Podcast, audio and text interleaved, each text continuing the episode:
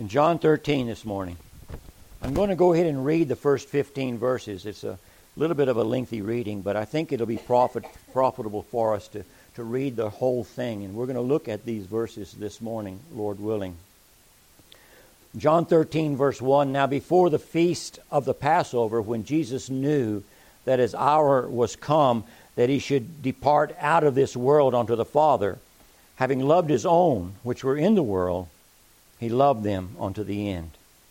And supper being ended, the devil having now put into the heart of Judas Iscariot, Simon's son, to betray him, Jesus, knowing that the Father had given all things into his hand, and that he was come from God and went to God, he rises from supper, laid aside his garments, and took a towel and girded himself. After that, he poured water into a basin and began to wash the disciples' feet and to wipe them with the towel wherewith he was girded. Then, he, then cometh he to Simon Peter. And Simon said unto him, Lord, dost thou wash my feet? And Jesus answered and said unto him, What I do thou knowest not now, but thou shalt know hereafter. Peter saith unto him, Thou shalt never wash my feet. Jesus answered him, If I wash thee not, thou hast no part with me.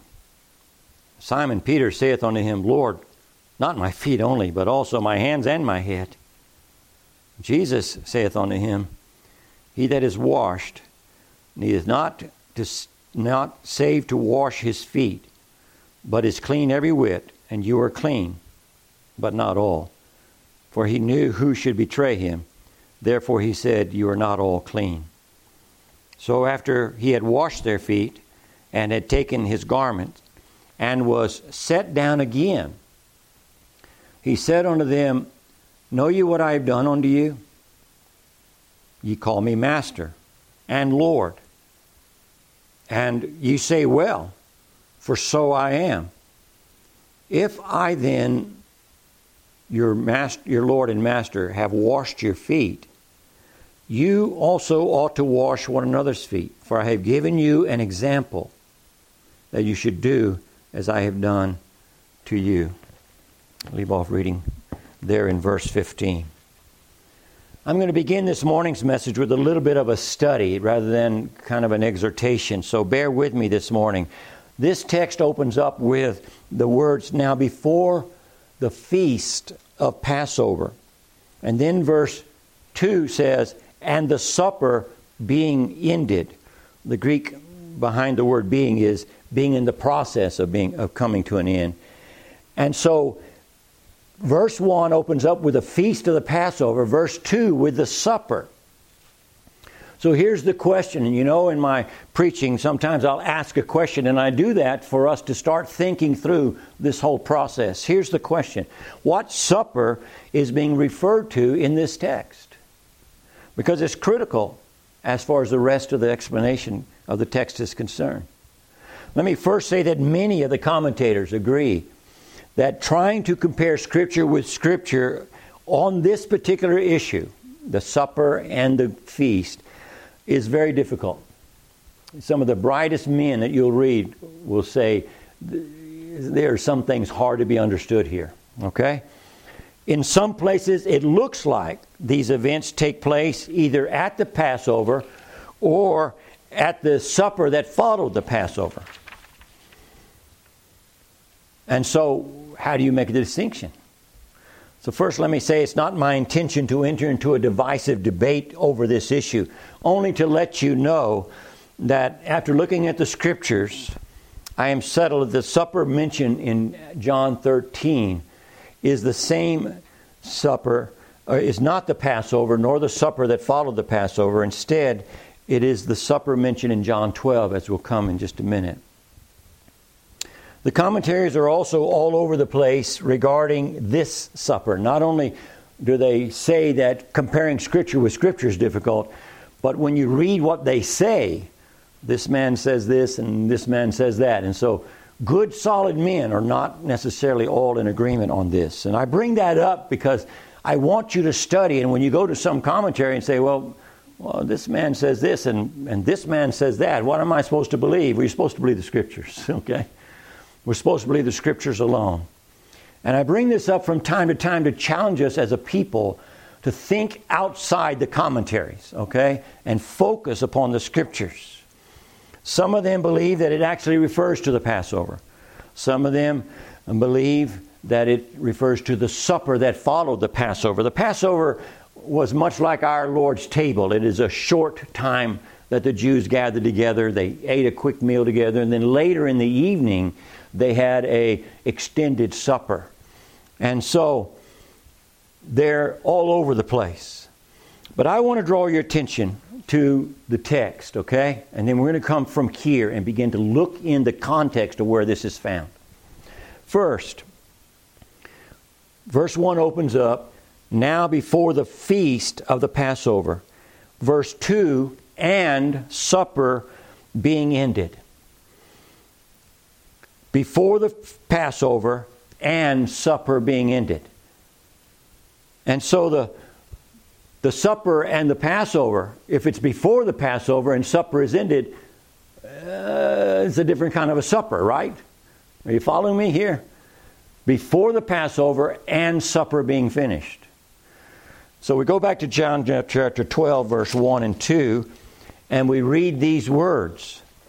Then Jesus, six days before the Passover, came to Bethany where Lazarus was, which he had been raised, uh, which had been dead, whom he raised from the dead. There they made him a supper, and Martha served, but Lazarus was one of them that sat at the table with him. I'm going to say to you this morning that it's my contention that this supper in John chapter 13 is the continuation of that supper that began in John chapter 12. And it completely eliminates the idea of Passover. Before the feast of Passover, John says in verse 13. The first thing I want to draw your attention to is this. When once Passover is mentioned in John 13, verse 1, it is not mentioned again in this text, except in verse 29, which we'll come to in just a minute. It's not mentioned again and in fact doesn't show up until much later. The word supper in this text is distinguished from the phrase the feast. In fact, throughout the Gospels, you'll hear the Passover called the feast, but not the supper. And there's a distinction made in Scripture between Passover feast and supper. In our day, we would say we had the Lord's table and then we ate supper together. Okay? And so that's an important point here. The word supper, then, distinguished from the word feast. So, but there's a third point. First point is before the feast of, feast of Passover, verse 1. Second point, a distinction between the word supper and the word feast. Third point, it is at this supper that the devil enters Judas. According to Luke, this event took place before the Passover. This is how you study the scripture. So I want you to go now with me to Luke chapter 22. Go back and let's read Luke 22. Now remember, every detail given to us is also given in other portions of scripture. We need to search it out. In Luke 22, we'll begin in verse 1. Luke 22, verse 1. Luke 22, 1 opens up. Now, the feast, there it is, of unleavened bread, that's the Passover. The feast drew nigh. It was coming, which is called a Passover. And the chief priests and scribes sought how they might kill him, for they feared the people. Verse 3 Then entered Satan into Judas, surnamed Iscariot, being of the number of the twelve. And when he went his way and communed with the chief priests and captains, how he might betray him unto them. And they were glad and covenanted, covenanted to give him money. And he promised and sought opportunity to betray him unto them in the absence of the multitude. Verse 7 Then came the day of unleavened bread. You see that? The day of unleavened bread was coming. Judas is entered, Satan enters Judas. He betrays Jesus to the high priest. Then came the day of unleavened bread. You see that? Matthew says this took place two days before the Passover. Go to Matthew 26. This is comparing Scripture with Scripture. This is laying aside for a minute the commentaries and going straight to the Word of God and comparing Scripture with Scripture. Matthew 26, verse 2. And you know that after two days is the feast of Passover, and the Son of Man is betrayed to be crucified. Verse 6 Now, when Jesus was in Bethany in the house of Simon the leper, where does that take place? John 12, remember? Two days. So let me give you a summary here. John chapter 12, six days before the Passover, Jesus leaves the wilderness and comes to Bethany. Two days before the Passover, they have a supper in in Lazarus' house, two days before the Passover. That's the setting here. They have a supper. Now, so Matthew records two days before the Passover, verse 6, they having a supper at in Bethany. And then in verse 14 of Matthew 26, then one of the twelve, called Judas Iscariot, went unto the chief priest. During this supper, he got up and went to the chief priest. Go back to John's Gospel. That's a lot of information to keep track of. What I do is I write it all down on a piece of paper and juggle it around when I need to. But I'm just encouraging you to search things out more thoroughly than just simply to read and believe something that is said in a commentary. The fourth point I want to make on this first is a distinction is made between the Passover and the supper. Okay? Before Passover, they were having a supper. Secondly, between the word feast and Passover. Thirdly, the context here has to do with uh, um, Judas having the devil enter into him. Fourth, brings us to John 13 29. I mentioned that a while ago. The fourth point I want to make is that the disciples thought Judas departed because Judas had the bag and that Jesus had told him to go make some preparations for the feast. Read John 13 and verse 29. John 13, 29. For some of them thought, because Judas had the bag, that Jesus said unto him, Buy those things that we have need of against the feast. What feast? Well, that's a reference to the Passover. They're having a supper together. Judas gets up, he gets up to go betray Christ to the chief priest. He leaves, and the disciples that are left think, well, Christ sent him to go buy stuff for the feast, for the Passover. This tells us that this is not the Passover feast, that is still to come. Okay? That's fourth point. Fifth point John 14 and verse 31, keeping everything in its context. John 14 and verse 31, the last words Arise, let us go hence. All of John chapter 13 and all of John chapter 14 is Jesus Christ instructing his disciples at this supper. At the end of John 14, he says, Let us get up and go.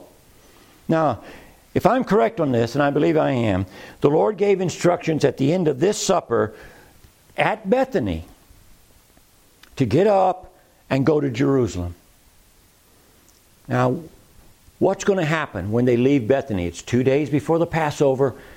He enters into the city, and the city is rejoicing. They're putting down palm leaves. Hallelujah to the Lord. And they're praising him as he enters in. He goes to the temple and cleanses it. And then he celebrates the Passover with his disciples. And then he goes to Gethsemane. Chapter 15, 16, and 17 is a dialogue between the Lord Jesus Christ and his disciples, with chapter 17 being a prayer. And chapter 18 opens up with these words. Chapter 18 opens up with these words. When Jesus had spoken these words, Those words from 15 and 16 and 17. He went forth with his disciples over the brook Kidron, where was a garden which into which he entered with his disciples. This takes place after the Passover. They sang this the, the hymn and they left that night and went into the Garden of Eden. Now look in verse 2. 18.2. John 18.2. And Judas also, which betrayed him, knew the place. This is the next mention of Judas after he leaves the disciples in Acts 13. Arise, let us go hence. We're leaving Bethany. We're going to Jerusalem. It's two days to the Passover before he dies the next morning. And Judas knows the place, is the next instruction we're given. Back to Acts 13, or John 13. Why do you spend so much time on this, Brother Pat? Why is that critical? Because every word of God is profitable. Because there's nothing in the Word of God that's not important. And though we may not understand it all, it, yet it is our responsibility as Christians to study and study and study and to search and see if we can find out what is God saying here so that we can have in our minds and in our hearts all that is going on.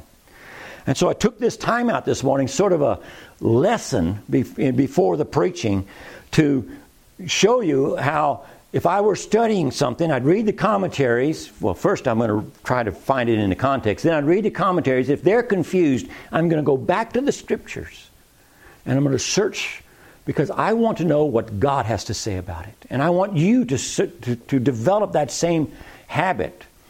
There are some good men that we can learn from.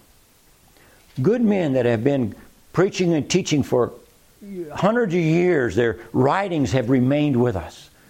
And we treasure those. We stand on the shoulders of men who have made a mark in Christianity in the world. But they are not infallible. Only the Word of God is. And we need to trust what God says about things. The next thing we read here is that the supper being ended, and the devil having now put into the heart of Judas Iscariot, Simon's son, to betray him. Here we come now to the devil having now put into the heart of Judas that he should betray the Lord Jesus Christ. Only the Lord Jesus Christ knows this. Only the Lord Jesus Christ knows what's going on. There are other people at this at the supper. There are the disciples there who think when Judas leaves, he's going to go buy something for the Passover. Martha is there serving. Lazarus has been raised. There are a multitude of Jews there. Nobody knows what's going on. What's going on is silent. What's going on is spiritual. You can't see it with your eyes, but Satan is in the middle of it, and he chooses out Judas and he puts something into Judas's heart. And yet, our God, our Lord Jesus Christ, being God, knowing all things, knows that Judas is not a true disciple. He has already said that in John 6, verse 70 and 71, where he says, Have not I chosen you twelve, and one of you is a devil? And verse 71 says, He spake of Judas Iscariot, the son of Simon. In chapter 13, in verse 27 of John, we see that Jesus gave Judas the sop. And this follows the dialogue that says, the one of you is going to betray me and then who is it lord? Who is it? And he said the one i give this sop to this piece of bread dipped into into the juices of whatever they were eating and he gave it to judas. And judas rises at that moment and leaves the table to go and betray him to the high priest. But what i want you to see is i want you to notice the progression of satanic activity in some people who are lost. Luke or John tells us that he put something into Judas's heart. Put into, he like he would toss something into the ring or he would pour something into a bowl. That's what's behind the idea of putting it into. The heart is there, and Satan with Judas has the ability to put something in his heart. has the ability to interject something into him. That put that thing put into the heart begins to fill the heart. Look in Acts chapter 5 verse 3. Go with me over there because I want you to see the wording here, how it's different. And then we'll come back to John 13. That which has been put into the heart by Satan begins to fill the heart. Acts chapter 5, verse 3. Peter, but Peter said, Ananias, why has Satan filled your heart or thine heart to lie to the Holy Ghost? Now, here the word filled is not something that's been dropped into it, so that there are other things that occupy. The heart is full of things. And Satan comes along and drops something there in the midst of all of it. But in this, it is filled. And the word here means completely filled. In other words, every other thing that was in the heart has been pushed aside and pushed away until this one thing has taken control. This one thing has filled my soul, filled my heart. Coming back to John chapter 13, and we look in verse 27, John 13 and verse 27, here the scriptures record, and after the sop, Satan entered into him. Then said Jesus unto him, That thou doest, doest quickly. After he received that piece of bread, dipped into whatever they were eating, Satan entered into Judas.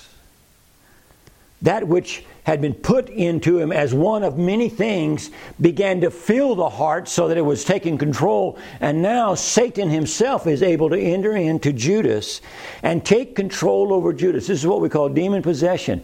And we ought not to fear this in, in this sense. It's in the scriptures. We ought to understand it. We ought to understand it. Satan doesn't come in to every person. Demons don't just come in to just anybody, just, oh, I want to pick this one and go today. No. What happens first? First, something was in the heart that began to be entertained that was contrary to God. Then it began to fill the heart, and the life began to be pursuing that. And then the person given over to that which contrary to God, given themselves over, opens up themselves to demonic possession. And that's why I've said over the years that this kind of thing should be a warning to all who are lost. Be careful what you allow to enter into your heart. It starts there. It starts with entering in. But it doesn't end there.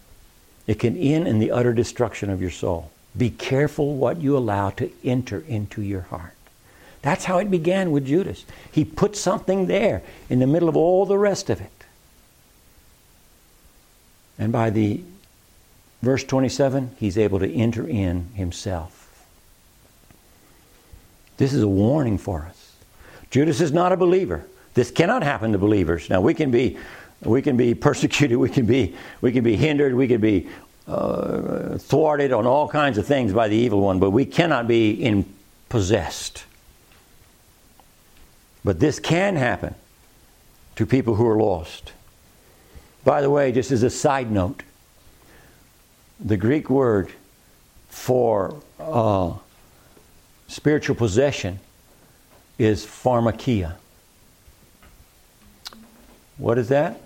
Pharmakia? What is that? Drugs. How drugs open you up so that you're out of control and then something comes in to take control. Be careful, children. I've warned you. Don't go down this pathway that leads to this. It does not end well for many, many people. It does not end well. Satan puts something into his heart. Jesus, knowing, verse five, 3 says, Jesus, knowing that the Father had given all things into his hand and, and that he was come from God and went to God I don't have a clock, so I'm trying to keep track of time, or maybe I shouldn't. He rises from supper, laid aside his garments, and took a towel and girded himself. After that, he poured water into a basin and began to wash the disciples' feet and wiped them with a towel wherewith he was girded himself. Jesus, knowing that the Father had given all things into his hands, that he was come from God and going to God. Jesus knowing. Now, listen, what this means is this He is absolutely fully aware that his Father had given all things into his hands. That he'd come from the Father and he was going back to the Father. He is absolutely aware that he is in absolute control of all the events and all the results of the purposes of God being fulfilled in the next few days. All things were given into the hands of the Lord Jesus Christ. What does that mean to us? All things relating to the revelation of the Father, to God, given into the hands of Jesus Christ. You cannot come to know the one true and living God outside of His Son, the Lord Jesus Christ. You cannot know God on the basis of reading what somebody else says about Him. You cannot know God on the basis of a picture or a statue. You cannot know God on the basis of your imagination of who He is. You can only know God as Jesus Christ reveals Him. If you've seen me, you've seen the Father. And as you read the scriptures and you see what Jesus Christ says in, in the, you see him saying in the, in the book of Matthew, chapter 11, and verse 27 All things are delivered unto me of my Father, and no man knoweth the Son but the Father, neither knoweth any man the Father save the Son, and he to whomsoever he will reveal him. What does that mean? It means that if we're going to know God, Jesus Christ is going to have to show him to us. If we're going to know the true and living God, we're going to have to learn of him through Jesus Christ, who is the Savior of sinners. When the Lord saves us, he begins teaching us. We don't begin with a full knowledge of God, we begin with a little bit of knowledge, but then we begin to grow as the Lord reveals more and more and more of who the Father is. Everything relating to salvation is getting into the hands of the Lord Jesus Christ. John 17 and verse 2, we'll come to it in a few months. Thou hast given him power over all flesh, that he should give eternal life to as many as thou hast given him. John 17, verse 2. God has given Jesus power to give salvation. The authority, the right to give salvation is in the hands of Jesus Christ. All things relating to redemption is in the hand of Jesus Christ. He is the one who has died. He is the one who, who paid the penalty. He is the one who died in the place of sinners. He is the one that was buried and rose again after three days. He is the one that has the authority to save those he died for. He ascended and took his place upon the throne of heaven, and he prays for them as the great high priest. He is the one that has the authority to pray that God would save these that he has died for. Everything related to the salvation of a sinner in the hand of Jesus Christ. It is not in my hand. It is not in the hand of a priest. It is not in the hand of a denomination. It is not in the hands of a book. It is not in the hand of a pope or any other person. It is in the hand of the Lord Jesus Christ. He has it. Forgiveness comes from Him, being preserved by the Lord unto the end. The grace and mercy comes through Him. He is the one who has loved us with an everlasting love. Protection from sin and Satan and the destruction in this world. He is the shield. Justification. He is the one that makes us righteous and then declares because we are righteous, we are justified before God. All of it, sanctification, glorification, everything we need to leave this earth to go to be in heaven with our Father, everything that we need is in the hands of the Lord Jesus Christ. There is no other.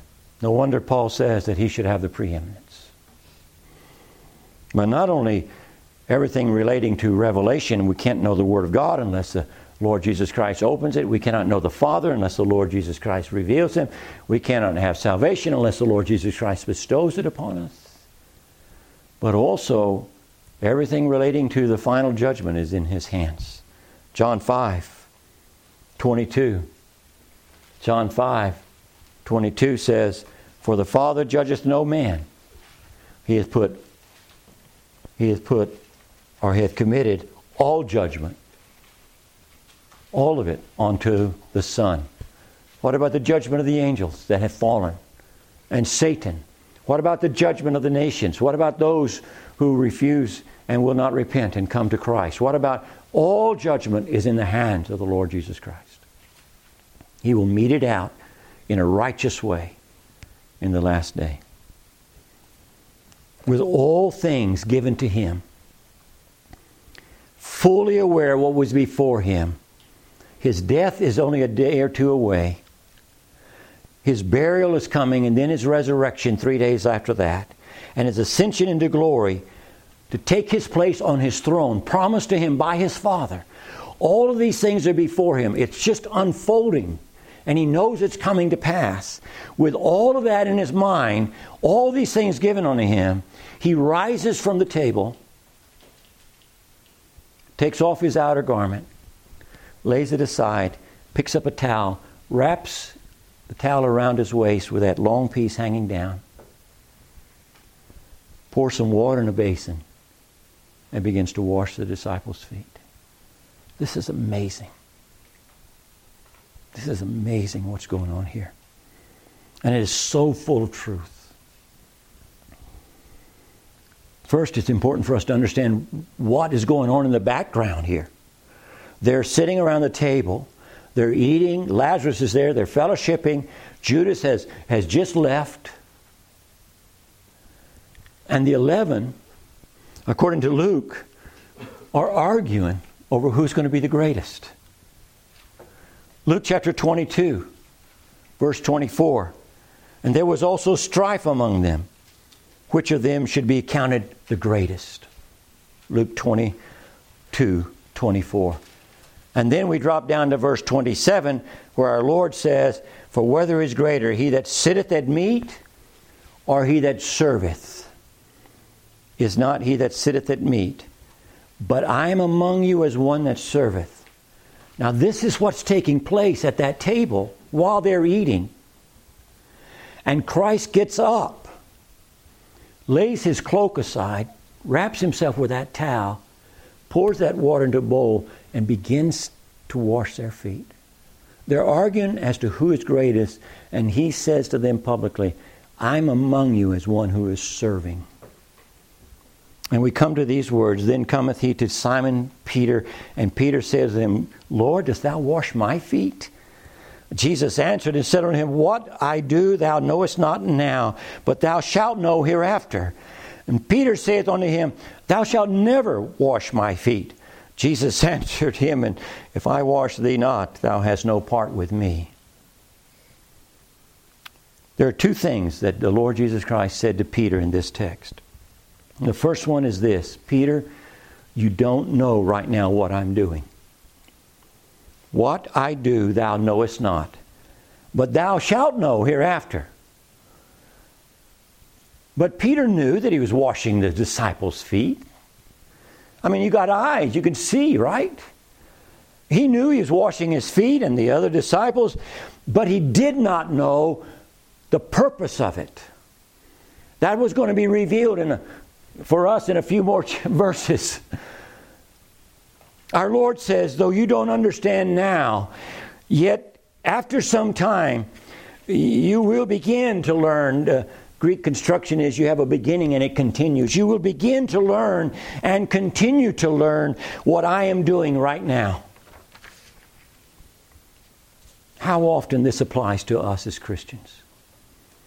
How often would the words of the Lord Jesus Christ, could the words of the Lord Jesus Christ be spoken to us? What I do right now, you don't understand. For me, on a daily basis almost when I'm reading the scriptures. I, there's some things I still don't understand.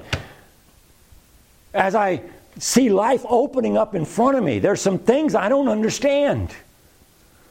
How often could these words apply to us today? What I do right now, because He's involved in everything, in every day of our life.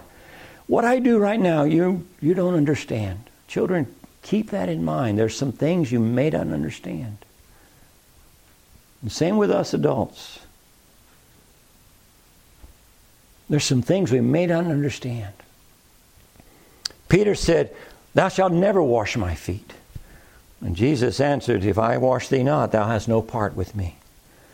Peter responded in rejecting the Lord's desire to wash his feet. But why? Why did Peter respond this way? Now, the text doesn't tell us plainly, but I think we can look into the text and get something. What's going on here? The disciples are arguing over who is the greatest. And the greatest among them, God in the flesh, gets up from the table and girds himself like a servant and begins to wash their feet. And Peter says, Wait, wait, wait, wait, no.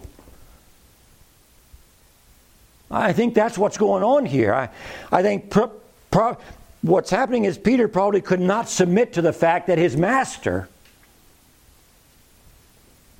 should serve him as a servant. As a we don't have them in our house, but in Mexico and in India where I've served, they have servants. They, they stand in the corner and they wait for you to tell them what to do. They have them in every household, almost every household.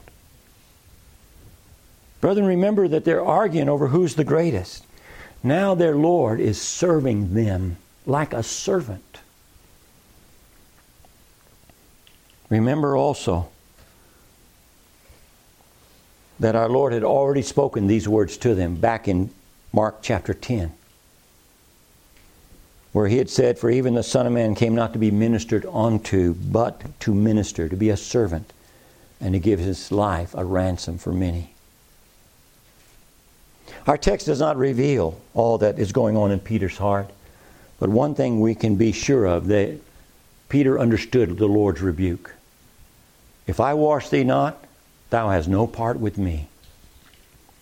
No part with me.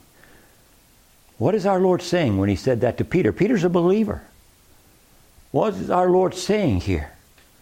He is saying, Peter, if you are a true disciple, if you're a true believer, then first you will submit to your Lord in things you may not understand. That's a hard thing, submitting to providence we see things developing and they don't look good to us. They don't look right. Uh, and why am I sick? Why is this? Why is that? And yet we know that God is in the midst of it. We believe, at least theologically, that everything is coming out of the hand of our God. And we say, like Peter, no, you're not going to do this to me. And the first thing our Lord says, yes, I will. Otherwise, you're not with me. And so the first thing here is that you will submit to your Lord in things you may not understand. And that's hard, brethren. I understand that. And that's why he said, What you see going on now, you don't understand, but you will begin and continue to understand as future develops. We don't learn it all in one day. We don't learn it all with one message. We don't learn it all just because we had this experience this day. And for next 20, 30, 40 years of our life, we got a handle on this thing. We don't. That's not how Christianity works out. We forget and have to be reminded. And we learn slowly as things develop before us. And so here's the first point Peter, if you are a true disciple, you will submit to your Lord in things you don't understand right now. You don't understand what I'm doing. You don't know what I'm doing. But secondly, you will trust your Lord in the things you don't understand. You'll trust that what I'm doing is the right thing. Everything He did was righteous. Everything He did was a work given to Him by His Father. This is no different. He rises from the table, girds himself like a servant, and he's washing their feet. Is this some anomaly? Is this some uh, uh, uh, strange reaction? No, this is the will of God being developed and, and revealed right before them as the righteous God who is their master becomes their servant. They're to trust him in that. You will trust your Lord in things you don't understand. And thirdly, you will trust your Lord to teach you the things you don't understand today will become more and more clear as they open up in the future. What I do now you do not know, but henceforth you will begin to understand. paraphrased, paraphrased it. You will have no part with me. If you are with me, Peter, if you are my disciple, if you are my follower, you will learn to trust me, even in this. And it seems so awkward. And yet, I don't. I, I got rid of the text because my message was too long. But let me just interject this. Yet in the book of Luke, it records that in heaven, Jesus will gird himself and serve us at the table. I'll throw that out for you to search it out for yourself. Verse 9 Simon Peter said, Lord, not my feet only. So typical of Peter, but also my hands and my head. Uh, man full of zeal once he understands a little bit. Jesus said on them, He that is washed needeth not save to wash his feet, but is clean every whit, and you are clean, but not all, for he knew who should betray him. Therefore he said, You are not all clean. Peter immediately understood that the Lord meant that if he did not submit to being washed, then he was not a true disciple. And so, and Peter's a true disciple. And so Peter says, in typical Peter fashion, okay, I'm true. I want you. I'm the one that said, Where are we going to go? Only you have the words of eternal life. And so I don't want you to wash my feet. I want you to wash my hands and my face. I want you to wash this. Uh, I want you to wash me.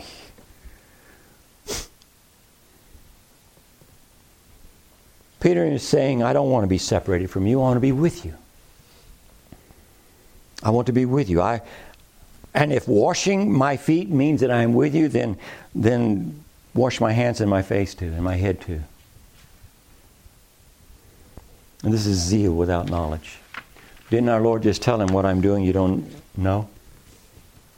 And Peter comes back with this whole zealous expression. Well, what can we learn from this? Because in everything there's something to learn. First, there's three things I want to bring out. Christians need to be careful about adding to the Word of God to fulfill their desire for a greater closeness to the Lord Jesus Christ. You get what I just said? Christians want to be close to Christ. And, and, and they, they learn the things they don't know, but they want to be close to Him. They don't want to be separated from Him. And that ebbs and flows over the days and weeks and months and years, but that's the general tenor of their life. I want to be with Christ. I want to walk with Him. Enoch walked with God. That's what I want. So, how do I get closer to God? Well, maybe if it's not just my feet, He could wash my hands and my head too. what did He just do, brother? He just added to the Word of God. Jesus said, I'm going to wash your feet. That was the Word of God. That's the Word that came out of the mouth of God. He just added something. Well, if that will do it, then I want this too. But where is that found in the Scriptures? Be careful about adding things to the Scriptures because of your desire to be closer to Christ. This will get me closer. Chapter and verse. Second thing, Christians need to be careful about seeking external experiences that are not part of the plan of God for their life. What is the plan of God for Peter? That his feet be washed. What is Peter's idea of God's plan? That my feet and my hands and my head be washed. Be careful that we're not looking for an experience that is outside of God's plan for my life, for our life.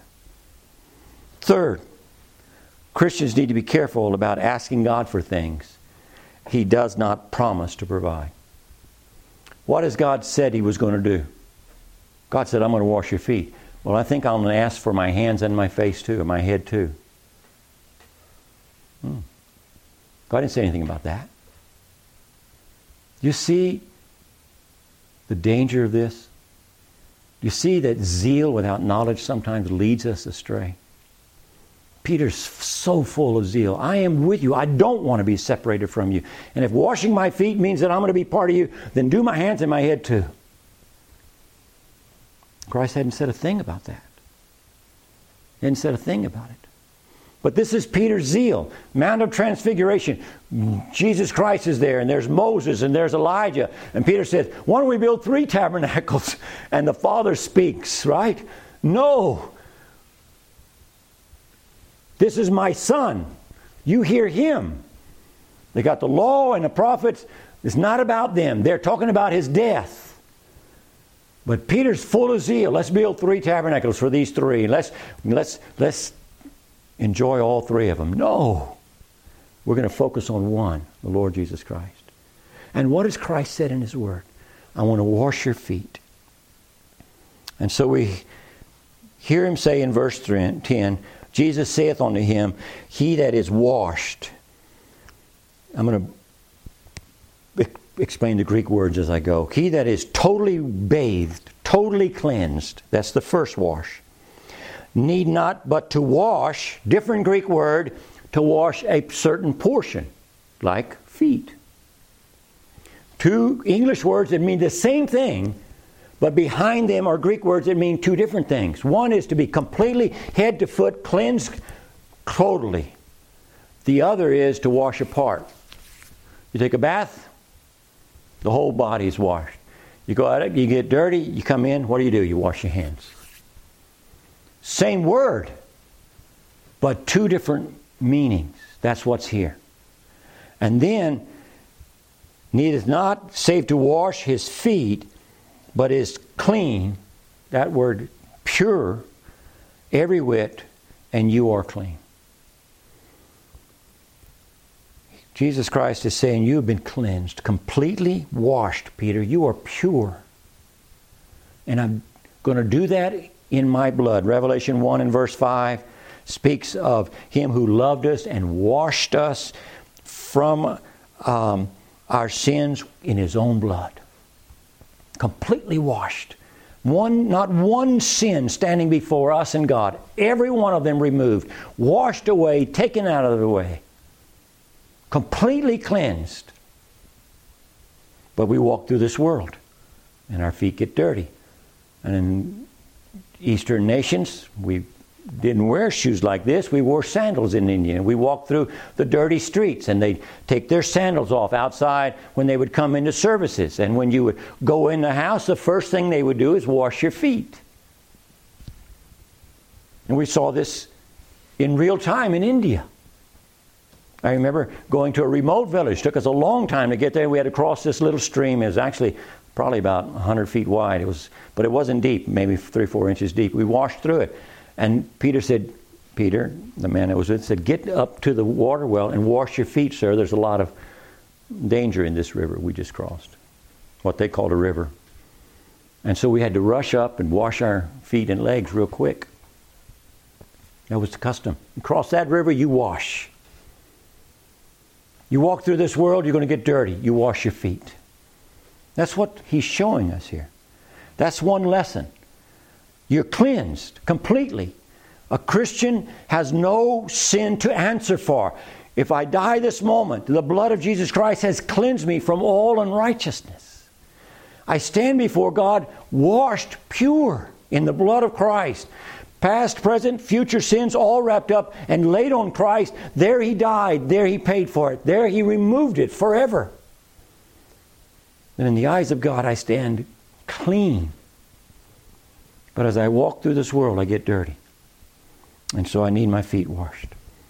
Now that's the, the instructions. But that's not the primary interpretation of what Christ is doing. It's there. But the primary in, interpretation of what Christ is doing as we close out is verse 12 through 15. So after he had washed their feet and taken his garment and was set down again, they're eating supper. Supper is about to be ended, but or in the process of being ended, but it's not ended yet. He got up from supper, he washed their feet, he went back and he leaned back down or they had a they, they had a sat around a low table about this high and they sat there on pillows and leaned down. They were eating like they ate with their hands, like they do in India, from a table in the middle. He goes and he sits back down, and then he asks them this question Do you know what I've done to you? And this is the cult, this is the culmination of it. This is the this is the real purpose of all of it. You call me Lord and Master, and you say, Well, for I, for so I am. If I then your Lord and Master have washed your feet, you ought to wash one another's feet. I have given you an example that you should do as I have done to you. Now, there's a, ba- a group of Baptist people that believe that in actually foot washing. I don't believe that is what is going on here. I don't believe that this is an ordinance. I believe this is instruction in humility and in being a servant. If I am your master and your Lord has done this for you, remember the text in Luke where he says, The Son of Man came not to serve, but to, to be served, but to serve. That's the text in this that we're dealing with. You call me Lord and Master. You call me Master and Lord. I am that. I am the Lord over all, and I am your teacher, the word master teacher. I'm the one who teaches truth. I am that. You've come to know that after three years of ministry, of walking with me. You know who I am. I'm come from the Father. I go back to Him. I am Lord over all. I am the teacher of truth. You know that. Earlier in John 6, He said, Where are we going to go to get the words of everlasting life? Where are we going to go? Only you have that. They know. And that's why it's so hard for Peter to knowing these things to let him do what he had just done. But in verse 14, he says, You also ought. And then in verse 15, for I have given you an example. The Greek behind the English word ought is present tense, active obligation. You have a present tense obligation to do exactly the same thing that I'm doing, and it's continuing. So it's not every day, every moment of the day, I'm washing somebody's feet, okay? Because this obligation is upon me to be active involved in this on a daily basis, on a continuing basis. So, what is it talking about? You ought to do the same thing your Lord and Master do. Gird yourself like a servant and serve others. This phrase ought is powerful. Listen to some of the scriptures that related to Christ if you want to write them down or just turn quickly, 1 John will be in will be in uh, 1 John in three texts. So if you want to go over there, 1 John 2 6. 1 John 2, verse 6. He that saith he abideth in him ought, there it is, same word, ought himself also to walk even as he walked. Look at Jesus Christ. How did he walk? Not talking about the miracles. We're not talking about walking on sea. We're not talking about healing the dead. How did he walk? He walked as a servant. He walked in truth. John, 1 John 3 16, the next chapter. Hereby perceive we the love of God because he laid down his life for us, and we ought. 1 John 3 16. We ought to lay down our lives for our brethren. Not talking about us dying so that others can live, though that may be that we may be called upon someday for that. But laying in our life so others may have life. Giving up our desires for this world so that we might help others come to know the Lord Jesus Christ. Lay down my life so that I might serve others so that they might know the Lord Jesus Christ. 1 John 4:11. The next chapter over. Beloved, if God so loved us, we ought, there it is again, also to love one another. Do you see how this is connected? Jesus Christ walked this way in the world. We ought to walk that way. Jesus Christ laid down his life. Now, his was literal, and his had to do with paying of sin. We can't do that, but we can lay down our life for the sake of others and serve them. Jesus Christ loved others. We ought to love others. There's no no uh, we need to understand that from this we forgive. Ephesians 4:32. Be kind one to another, tenderhearted, forgiving one another even as God has forgiven you. Husbands in this room. Ephesians 5:25. Husbands love your wife how? Even as Christ loved the church and gave himself for it. These the teaching of the New Testament is Jesus Christ becomes our focus. Jesus Christ is our Savior. He's the one who has cleansed us. Now we learn to walk by Him. We learn how to live a Christian life by His example. We learn how to love people by looking at Him. We learn how to serve people by looking at His example. We learn how to forgive others by looking at His example. We learn how to we learn how to be a Christian by looking at Christ. And it is a what you what I do now you don't understand, you don't know. But hereafter you will begin and continue to understand. When God saved me, I didn't know anything about Christianity. What did I know about true Christianity? I didn't know anything about that. I was raised in a false religion. What did I know about Christianity? And I began, step by step, day by day, week by week, month by month, I began and I'm still continuing, trying to learn what it is to be a Christian. Because Christ is the sum and substance of it. And it's not this list. If I just do this, then I'm good to go. No. That goes out the window because here is the Lord Jesus Christ, and it's His Word. And I look at His life. So I've spent the last, what, three or four years, church, on dealing in the Gospels. Why? We're looking at the life of Christ. Why? Because that's the sum and substance of what we're supposed to be doing. We're not looking at Moses. We're not, we don't have a problem looking there, but we see Christ in it. We're not looking at Paul. We don't have a problem looking at that, but we see Christ in it. And so Paul says, Let this mind be in you, which was also in him. This is what we're to do, right? Philippians chapter 2. He who, who inhabited eternity, who, he who filled glory with his presence. Gave that up to come to earth and humbled himself and became a man, and in that became a servant, and in that went to the cross.